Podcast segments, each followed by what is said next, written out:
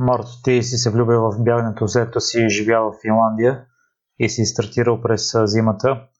И на мен много ми допадна в клипа, в който разказваш за началото, че не трябва да, да чакаме перфектните условия, когато искаме да започнем с нещо.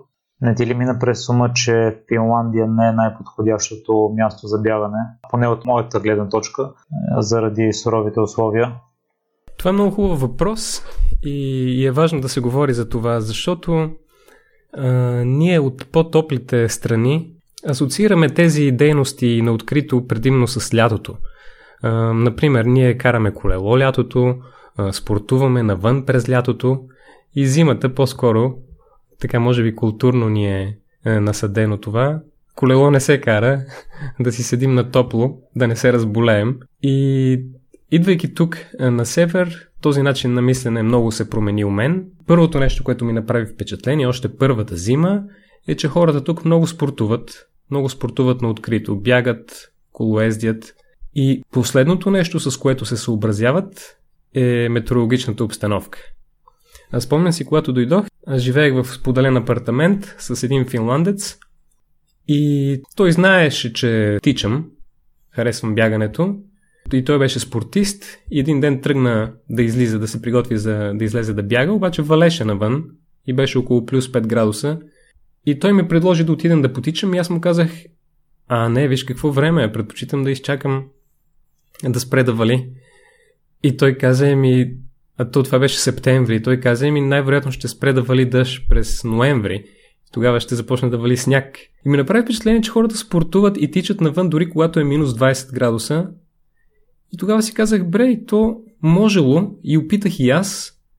Нали, човек трябва да знае какво прави, не може да тича по същия начин, както тича при плюс 20 и минус 20.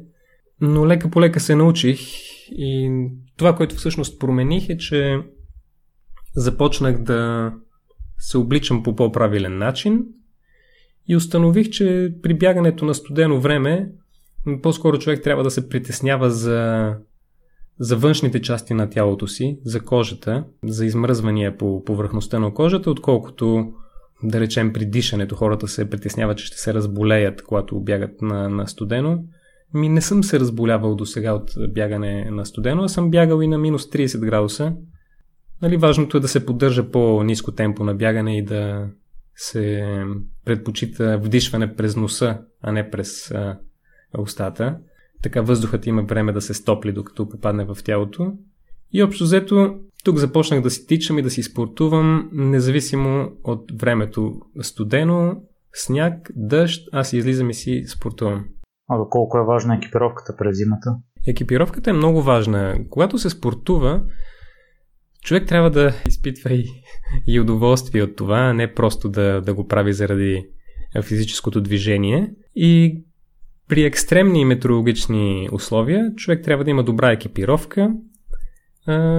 Това в моя случай значи, тук есента много вали и трябва да съм с водоустойчиви и така наречените дишащи материи. Те нали, не дишат естествено, но изпускат влагата от тялото навън, но не допускат влагата отвън да прониква през дрехите. И докато бягам, си оставам сух през зимата човек трябва да се облича на слоеве, за да не му е студено и когато и да поддържа регулация на температурата на тялото. Да речем, когато е много студено, човек трябва много да внимава да не се изпоти прекалено докато бяга, защото след това много бързо може да стане, да се почувства твърде много студ в тялото, тъй като мокрите дрехи много бързо замръзват и губят качествата си и вече не, не могат да задържат топлината в а, тялото, така че за зимно бягане качествени материи, които изпаряват влагата от тялото, бързо съхнат и да се облича човек на слоеве. Това са нещата, които научих и нямам проблеми с бягане в студено време. Аз забелязах и друг проблем в твоите клипове. През пролета, когато снегът се разтапя, също е трудно бягането. Да, забелязвам, че си гледал доста от моите видеа, благодаря за което. Да, както казах, тук зимата е дълга и април месец снега започва да се топи. Обикновено има много сняг натрупан до това време. И имаме повече от месец един период на топене на снеговете, което дори в България знам, че е един, един доста досаден период. Някак си, дори да е хубаво времето, все си е мокро навън, текат едни води по улици и по пътеки за бягане. Снега става мек. Значи през зимата мога да, да тичам в сняг, защото има едни обособени пътеки, които се поддържат много добре в парка, парка, който си е една гора. Минават с едни машини и оттъпкват снега. И след това може да се тича по снега, без да се м- потъва в самия сняг но това не може да се прави, когато се топи снега и тогава е по-трудно да се тренира. Обикновено тогава може да заместя тренировките с тренировки в зала, да речем. Или от време на време мога да бягам по, по тротуарите.